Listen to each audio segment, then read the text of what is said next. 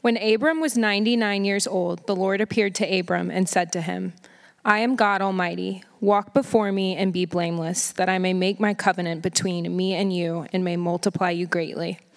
Then Abram fell on his face, and God said to him, Behold, my covenant is with you, and you shall be the father of a multitude of nations. No longer shall your name be called Abram, but your name shall be Abraham, for I have made you the father of a multitude of nations. I will make you exceedingly fruitful, and I will make you into nations, and kings shall come from you. And I will establish my covenant between me and you and your offspring after you throughout their generations for an everlasting covenant, to be God to you and to your offspring after you. And I will give to you and to your offspring after you the land of your sojournings, all the land of Canaan for an everlasting possession, and I will be their God. This is the word of the Lord. Have you ever met someone who took their hobby just way too seriously? I think most of us have, have met that person. There was one of those people in my hometown when I was a child. Um, my hometown, small town, you drive by like all the houses every day, basically. It's, it's not, there's not much to see. And there was always one house that had this jumbo sized garage. Um, it's like I didn't really ever think about it very much, uh, but when I found out what was in the garage, I was like, oh, well, it makes more sense now uh, as to why that you would need such a large garage next to your house. Because when I was probably 12, I was in Boy Scouts. We took a scouting trip to this garage. This is starting to sound creepy, but uh, stick with me. And we, we went in the garage, and this man had made a replica of our entire town with a train going through it.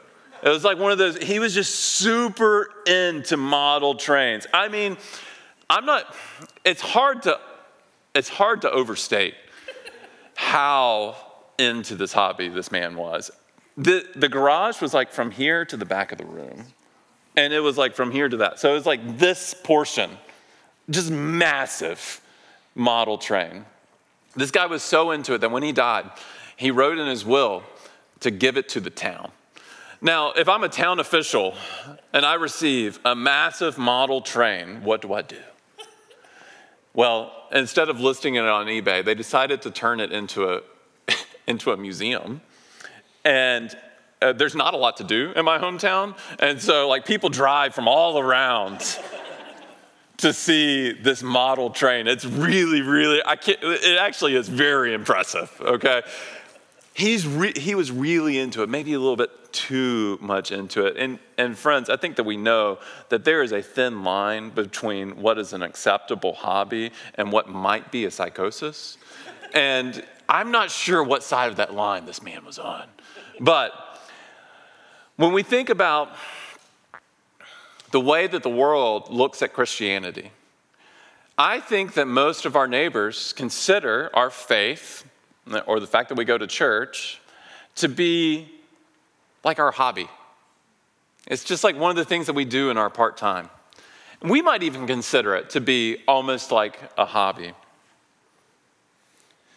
Most of the outside world thinks, ah, Christianity, it's fine as long as you don't take it too seriously. Because if you take it too seriously, then you cross that line into the psychosis. And many people, when they first approach Christianity, that is the approach that they take it. They just say, hey, I'm going to dip my toe into this. And then they read the Bible and they see what Jesus has to say. And this man who we worship says things like, Whoever wants to be my disciple must deny himself, pick up his cross, and follow me. I've never heard anybody list denying self on the list of their hobbies when you're having small talk. You see Jesus say something like, If anyone wants to come to me and does not hate his mother and father and his wife and children and brothers and sisters, yes, even his own life, he cannot be my disciple. Doesn't sound very much like a hobby, something that you do in your part time. Because, friends, church, the way of Jesus is not something that we can merely do in our part time, it is not a hobby. The way of Jesus is a life transformation. It doesn't It's not just a list of things that you do in addition to what you're already doing, but it's a new way to live. It's a new way to do all the things that you do. It's a transformation from the inside out. It means that you have a new allegiance in life. It means that you have new goals in life. It changes everything. It changes everything. Many of you are familiar with this because you've experienced this. But here we have Abraham. Finally, we're able to call him Abraham. He's been Abram for so long, but he receives a name change this week. And what we see in this passage is God emphasizing this to follow him is to experience an entire life transformation. Because in this passage, we see Abram receive a new name, a new identity, and we see him, after the passage that we just read, if you continue on in the chapter, we see him receive the mark of the covenant, which is circumcision. Um, just a wonderful topic to talk about on a Sunday morning here, but we're going to dive into it. All right. So, two points today. To be transformed by God means you receive a new identity. And second, to be transformed by God results in absolute commitment. To be transformed by God means you receive a new identity and to be transformed by God means you, uh, it results in an absolute commitment. Results in an absolute commitment. All right, let's hop in here. Following God requires a new identity. Verse 1 When Abram was 99 years old. Now, this opens up a time jump for us, okay? Because if you have your Bibles open, you can look at chapter 16. And the last verse of chapter 16 says Abram was 86 years old when Hagar bore Ishmael to Abram. Verse 1, chapter 17. When Abram was 99 years old, the Lord appeared to Abram. So here we have a 13 year time jump between two, these two verses. And we don't know what happened during these 13 years, but I assume that it was not particularly pleasant. Uh, Hagar had just bore uh, Abram's first child, Ishmael. Sarai, his wife, is still unable to be pregnant, even though they've uh, tried and tried, and God has promised and promised that she will have a child still no child. They're just getting older. And when we last left Hagar and Sarai, Sarai was, was uh, mistreating her. Uh, probably abusing Hagar. And now Hagar's been in this setting for a long time. It's probably just been pretty tense in the Abraham household. But here, God appears to Abram again, and he says this The Lord appeared to Abram and said to him, I am God Almighty. Walk before me and be blameless, that I may make my covenant between me and you and may multiply you greatly. Then Abram fell on his face, and God said to him, Behold, my covenant is with you, and you shall be the father of a multitude of nations. No longer shall your name be called Abram, but your name shall be called Abraham, for I have made you the father of multitudes. Now, uh, this promise that God has given to Abram um, it's starting to feel old hat. Uh, he's said this so many times. It's basically been the same promise that we saw in Genesis chapter 12 when he first promised to Abram uh, that he would make him into a great nation. It's basically the same promise that we saw him give in Genesis chapter 15 when he told Abraham to, or Abram to split the animals and to make the covenant and to look into the sky and see the stars. But now God, each time he makes this promise, he gives more reason to believe. And this time he changes Abram's name. He changes it from Abram to Abraham. From Abram to Abraham. Now, Abram means father. So every time someone, or father of many, it says Abram means father, and Abraham means exalted father, or father of multitude. And so, with this promise that Abram received from God, now his name means not just father, but father of multitude. So every time someone says, Yo, what's up? Abraham. They're reaffirming God's promise to, to Abraham, saying, Yo, what's up, father of multitude? And in some ways, it feels like they're just twisting the knife a little bit. Like, hey, I'm not that yet. But God has said, Hey, I'm going to give you that gift of a new name so that you'll be reminded that I will be faithful to my promise. Think about what a name communicates. A name communicates your identity. It answers the questions, the question, who am I? Names are a really important thing, especially in Old Testament time. When you read the Old Testament, and many of you are reading the Old Testament right now as we go through it together. Um, as you read the New Testament, one of the things that you might notice in the New Testament is that you come across a character named, um, named Abimelech all the time. Abimelech pops up. And the reason for that is there's a lot of Abimelechs, okay? It was like the John of the Hebrew area. And the reason why that is, is because Abimelech means my father is king. And so people are all the time claiming to be king, and they're all the time naming their kid, my father is king. Imagine if I named my child, like, my father is the best. Like, that's like a little bit of a conceited way to name your child, but this is what happened all the time. So people um, would come, and, and it basically means prince. Abimelech, over and over again. Names have this meaning, and changing your name is a really big deal. It's a marker of a new identity. This is why many people change their name when they get married. It's a, it's a tradition in many societies to get, to get married and to take on a new name. Because when you get married, uh, what you're doing is you're saying, I no longer belong to the household in which I once belonged to, but I belong to a new household. I have a new identity. I'm not the person I was before. I'm in this new family. I have this new identity. It's why when we adopt children, they take on uh, the last name of the family in which they're adopted into. Changing your name is a big deal. Most of us have interacted with someone who has changed their name and it's marked a huge shift in their identity. And that is what's happening here. God is changing Abram's name, and it's a shift in who he is.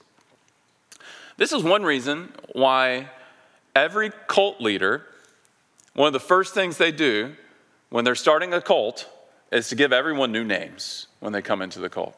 If you've been in our church for a little while, you're familiar with this story, but uh, it's one that I have to share because it was a very powerful experience in my life. When I was in college, uh, I did not join a cult. Um, when I was in college, I took a class called social, social psychology.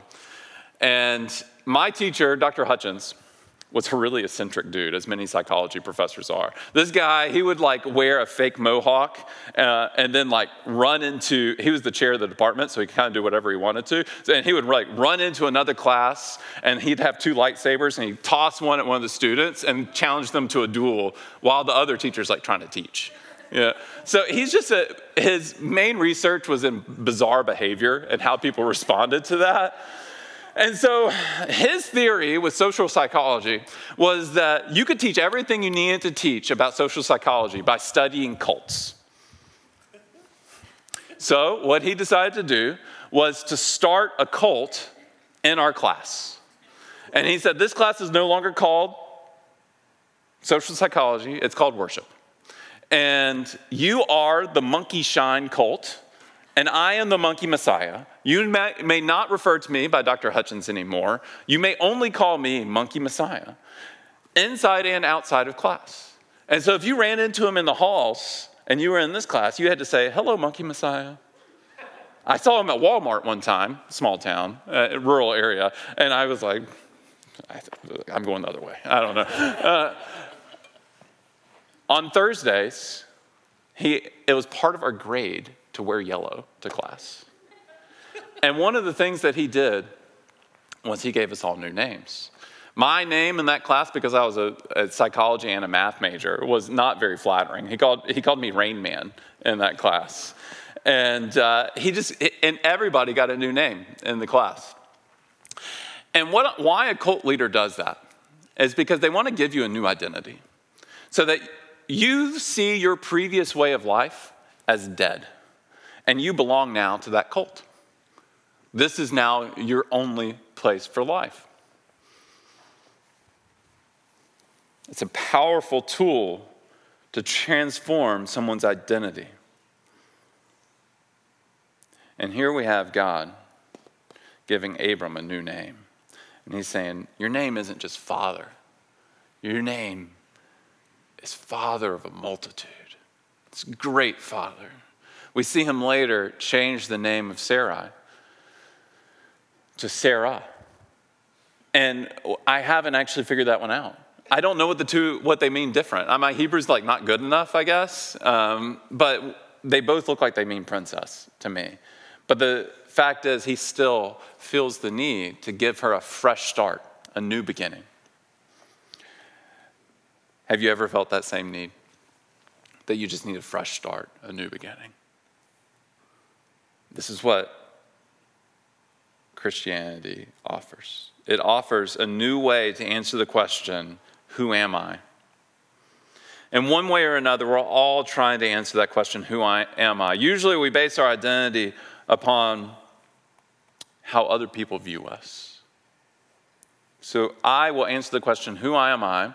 by saying, I want other people to see me as someone who's intelligent, someone who's wealthy, someone who has their life together, someone who's attractive, someone who is creative, someone who's successful.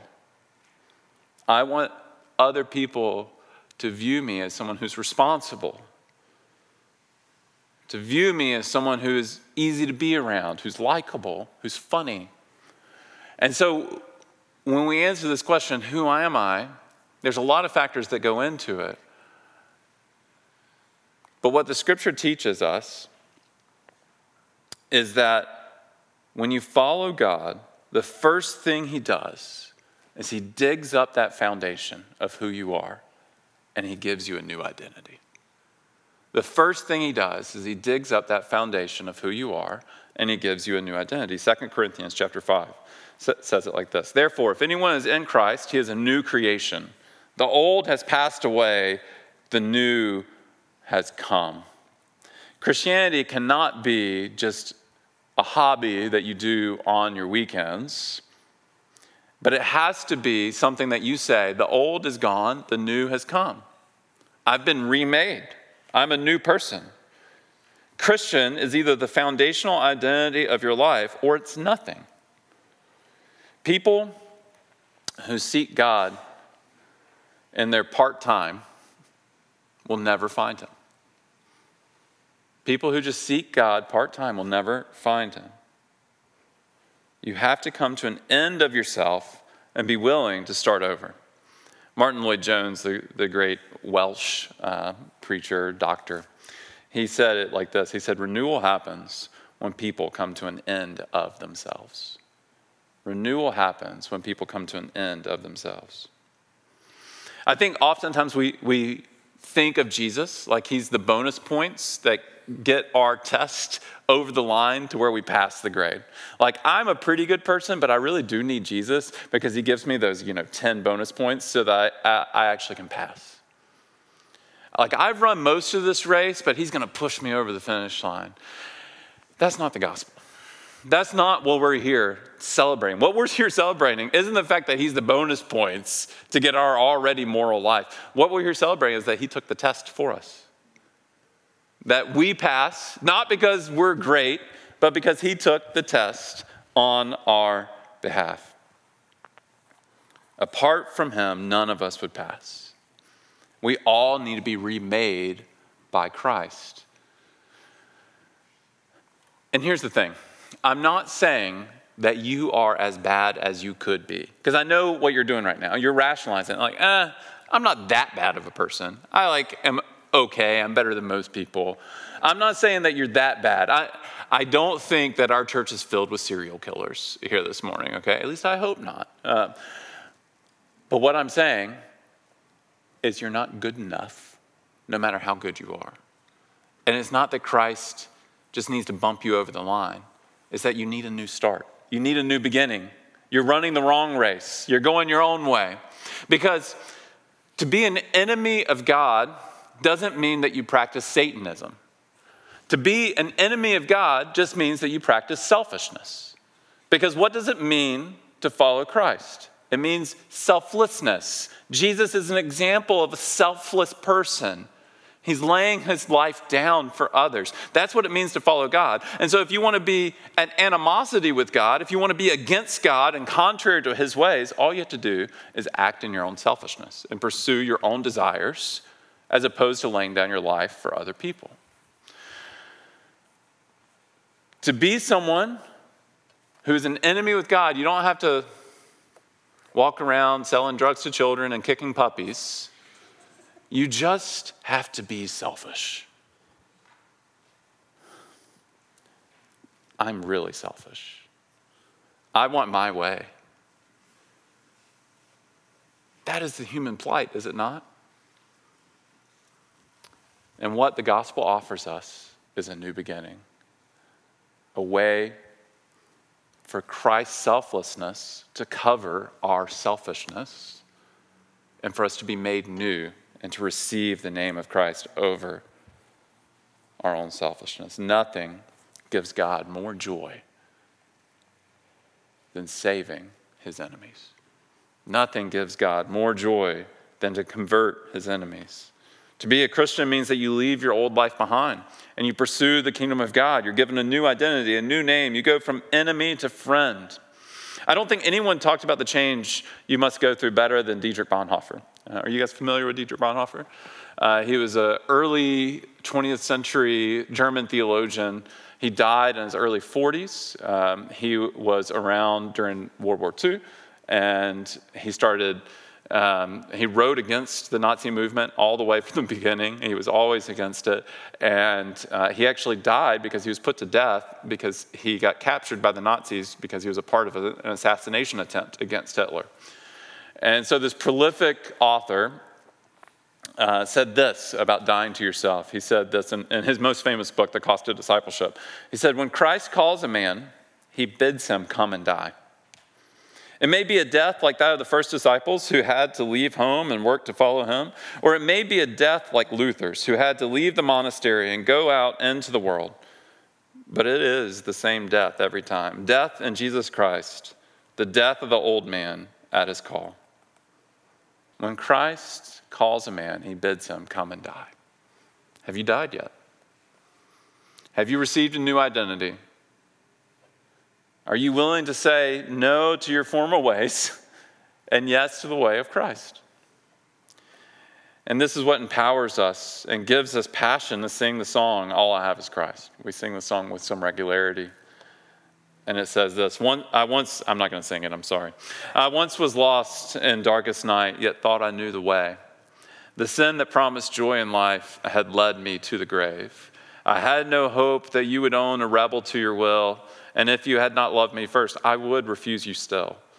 But as I ran my hell-bound race, indifferent to the cost, you looked upon my helpless state and led me to the cross. And I beheld God's love displayed. You suffered in my place.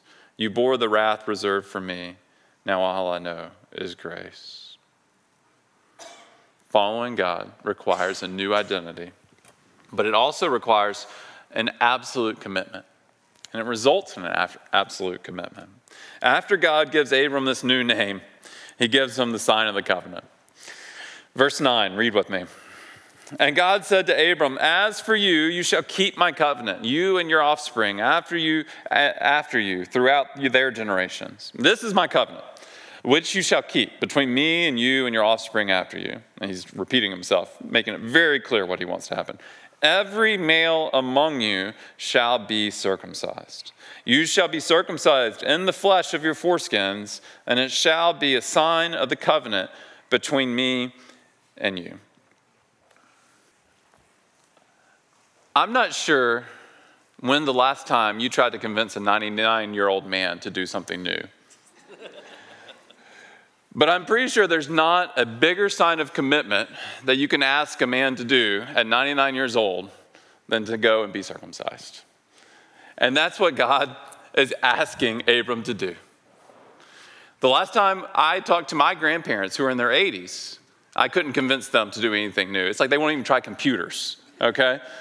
Uh, this, is, this is a big step, a big step. Following God requires an absolute commitment. Now, I know a lot of you are Bible scholars and, and people who've thought very deeply about this, and, and you just have great faith. Maybe you don't need to think deeply about this, but when I read the scriptures, I come to a passage like this, and maybe it's my depraved mind, and maybe I need to die to myself more and just trust God. But when I come to a passage like this, I think, why? Like, why circumcision? Why is he doing this? Why is God requiring this? I mean, couldn't he just ask for a tattoo or a weird haircut of some sort? Why does he have to ask Abram to do this. I mean, circumcision, it's painful, it's bloody, it's gross, it's kind of creepy, it's very difficult to talk about in front of a lot of people. It's, it's just not something that I would prefer for, to be the way. Couldn't he have found a different way? Why, why, why circumcision? What is this representing? What circumcision represents is a cutting away of an old way of life.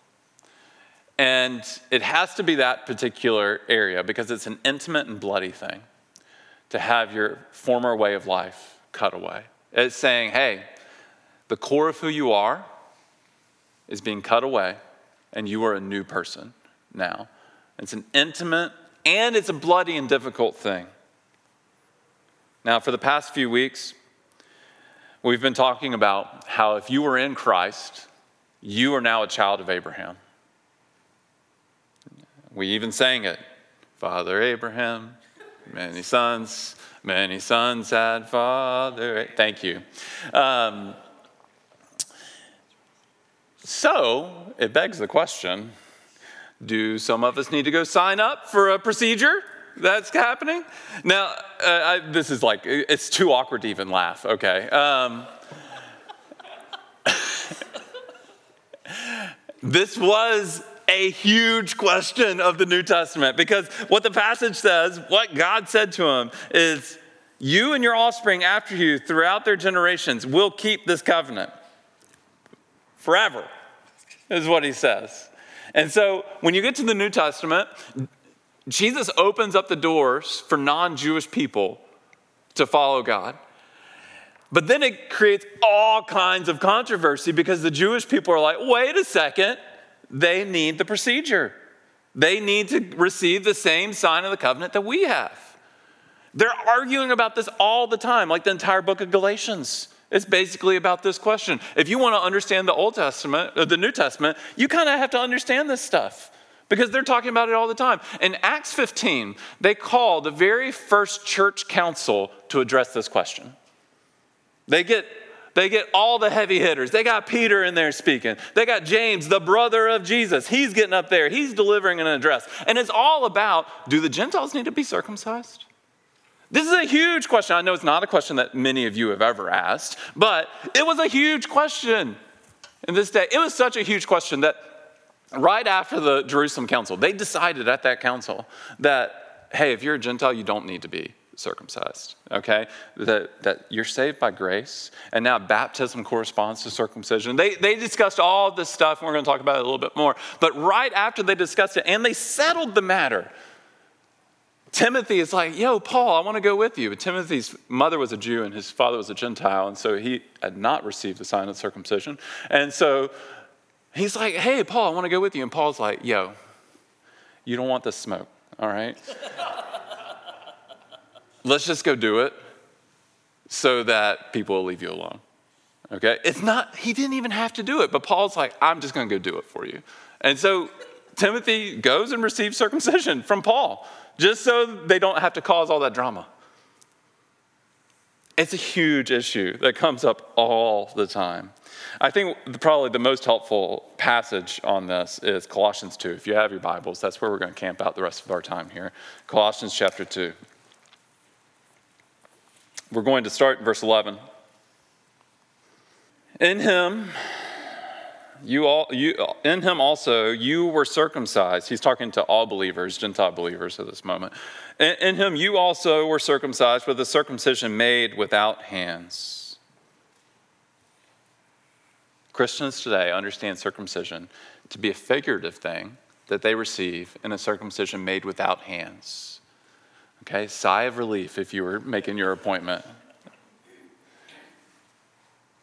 What is a circumcision made without hands? So he continues, and he says, This is a circumcision made without hands, verse 11, second half here, by putting off the body of the flesh by the circumcision of Christ. So the circumcision made without hands is to put off the body of flesh, the old self, with which we receive, uh, by uh, which we receive through the circumcision of Christ. We receive a new self through the circumcision of Christ. Now, Circumcision represented transformation. The old self is gone, is cut away, the new self is here. Your old self and your sin and your selfishness is cut away and disposed with, but in Christ, we experience a new kind of circumcision, the circumcision of Christ. And it's not saying, it, you could you you you need to read this very figuratively uh, to understand it the way that Paul's intending it to be taken. Because what he's saying is, Jesus in his body bore the penalty for all of your sins. He was cut away so that you might have a way to know God. He experienced the, the pain and the anguish of the result of your sin. He received the penalty for your sin. And because he received all of that, when you trust in Christ, you receive the circumcision of Christ, which is saying, I'm going to lay my old life down and I'm going to follow him because he experienced the pain on my behalf. He experienced my penalty for me. He experienced the ultimate cutting away of sin as his hands and his feet were pierced. And through his death, he's given us new life. Verse 12, having been buried with him in baptism, in which you were also raised with him through faith in the powerful working of God who raised him from the dead. So, Paul, the author of Colossians, he's now saying baptism corresponds with circumcision. So, the old sign of the covenant, if you were born into Israel, you would you would be circumcised. The new sign of the covenant, when you enter into the church, when your life is changed by Jesus, you still need to receive a symbol. That's what Paul is saying. There, the symbolism is helpful, but he's saying that that symbolism, it's gone. We receive circumcision through Christ. We don't need to receive that painful thing anymore because he received the pain on our behalf. Now we can receive a new kind of sign, which is being buried with him in baptism and then raised to new life. So that's what baptism is communicating. Previously, when you would come into the people of Israel, whether you were an adult or a child, you would be baptized. And now, when you come into the church, when you have, and you come into the church through faith now, the door isn't through um, family means anymore. You, you're not born into it. You must personally own this yourself. You come into the church and you receive the mark of the covenant as you come into the church, which is baptism. And baptism corresponds to this it's a dying to your old self as you're dunked into the water and a, a being raised to new life in Christ as you come out of the water. When I was in seminary, I worked at a church in Louisville that was kind of a, a hip church. Um, and they liked to find artistic representations for things. There, there was an art gallery, and, and there, they had like a whole art gallery uh, in the church. And um, one of the things that they did, it, it's kind of weird, but it's actually really cool, is they took the same horse trough that we have, that we baptize people in, and they built a coffin around it to represent the fact that when you go into that baptistry and you're dunked, you're dying to your old self and you're being risen to new life in Christ. And it's a figurative thing. It's not this thing that, uh, that's happening at that moment, but it's saying, hey, this is what is true for me. My life has been changed. I'm absolutely committed to Jesus. I've received a new uh, name from him, a new identity from him. The word baptism, it, it means to immerse itself. And so that's why we baptize in that way here, because we, we, you lose all of that wonderful, um, all of that, uh, all of that wonderful symbolism if you don't dunk someone in that way. So, friends, uh, to wrap things up today, I have just a few points of application. Just a few points of application. First, if you're here and you're not sure if your whole life belongs to Christ. If you're here and you're not sure that you've made that transformation, if you've been practicing Christianity as a hobby, but it hasn't actually changed the core of who you are, let me encourage you that there's good news. That you're not going to finish that race by yourself, that you need to receive the new life of Christ that you need to receive the circumcision not made with hands, but the ones that he received, that he bore the penalty for our sins, so that we might have life and have it in full. And so that offer is open to you today. I would love to pray with you. And then, secondly, if you've made that commitment, as many of you have, but you haven't received the symbolism and the sign, the mark of the covenant that's actually very important, which is baptism. A lot of times we try to I think that uh, sometimes in the church today we downplay baptism. We're like, it doesn't matter. It's not a thing. You know, like it's an optional thing. No, friends, it's not optional. It's like Jesus tells you to do it. The scripture says, get baptized. What shall we do to be saved? Repent and be baptized, is what they say in Acts chapter 2.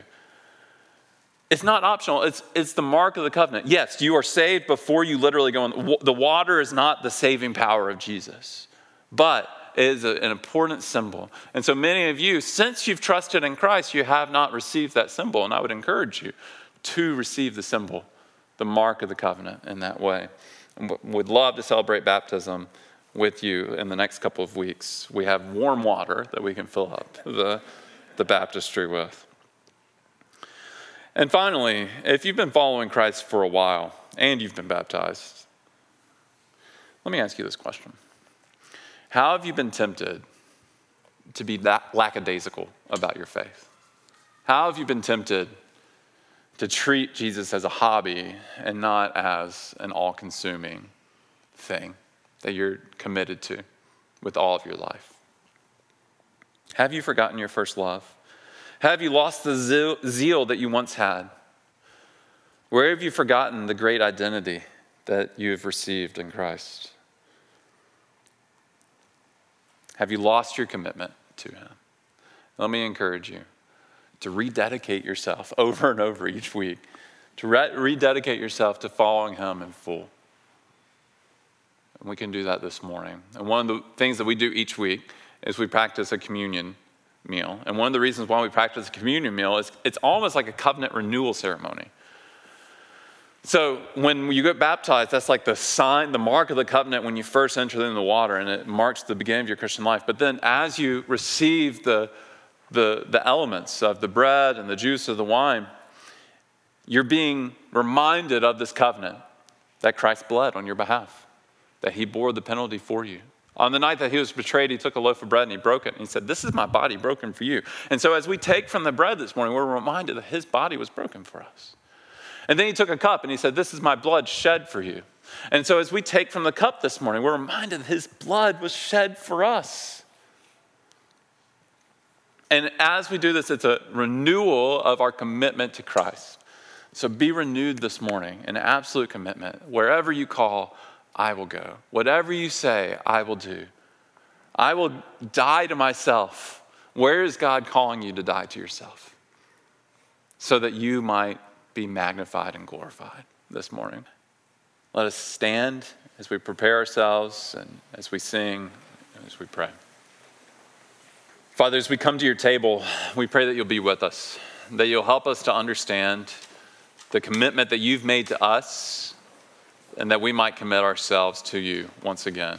As we come to your table, help us to enjoy the presence of Christ in this moment. And uh, Father, we, we thank you for sending him uh, so that we might receive the circumcision not made with hands, but the one done by Christ, that we might enjoy him and know him and Father, help us to be absolutely committed to Him, that we might look more and more like Christ, dying to our selfish desires and living for you.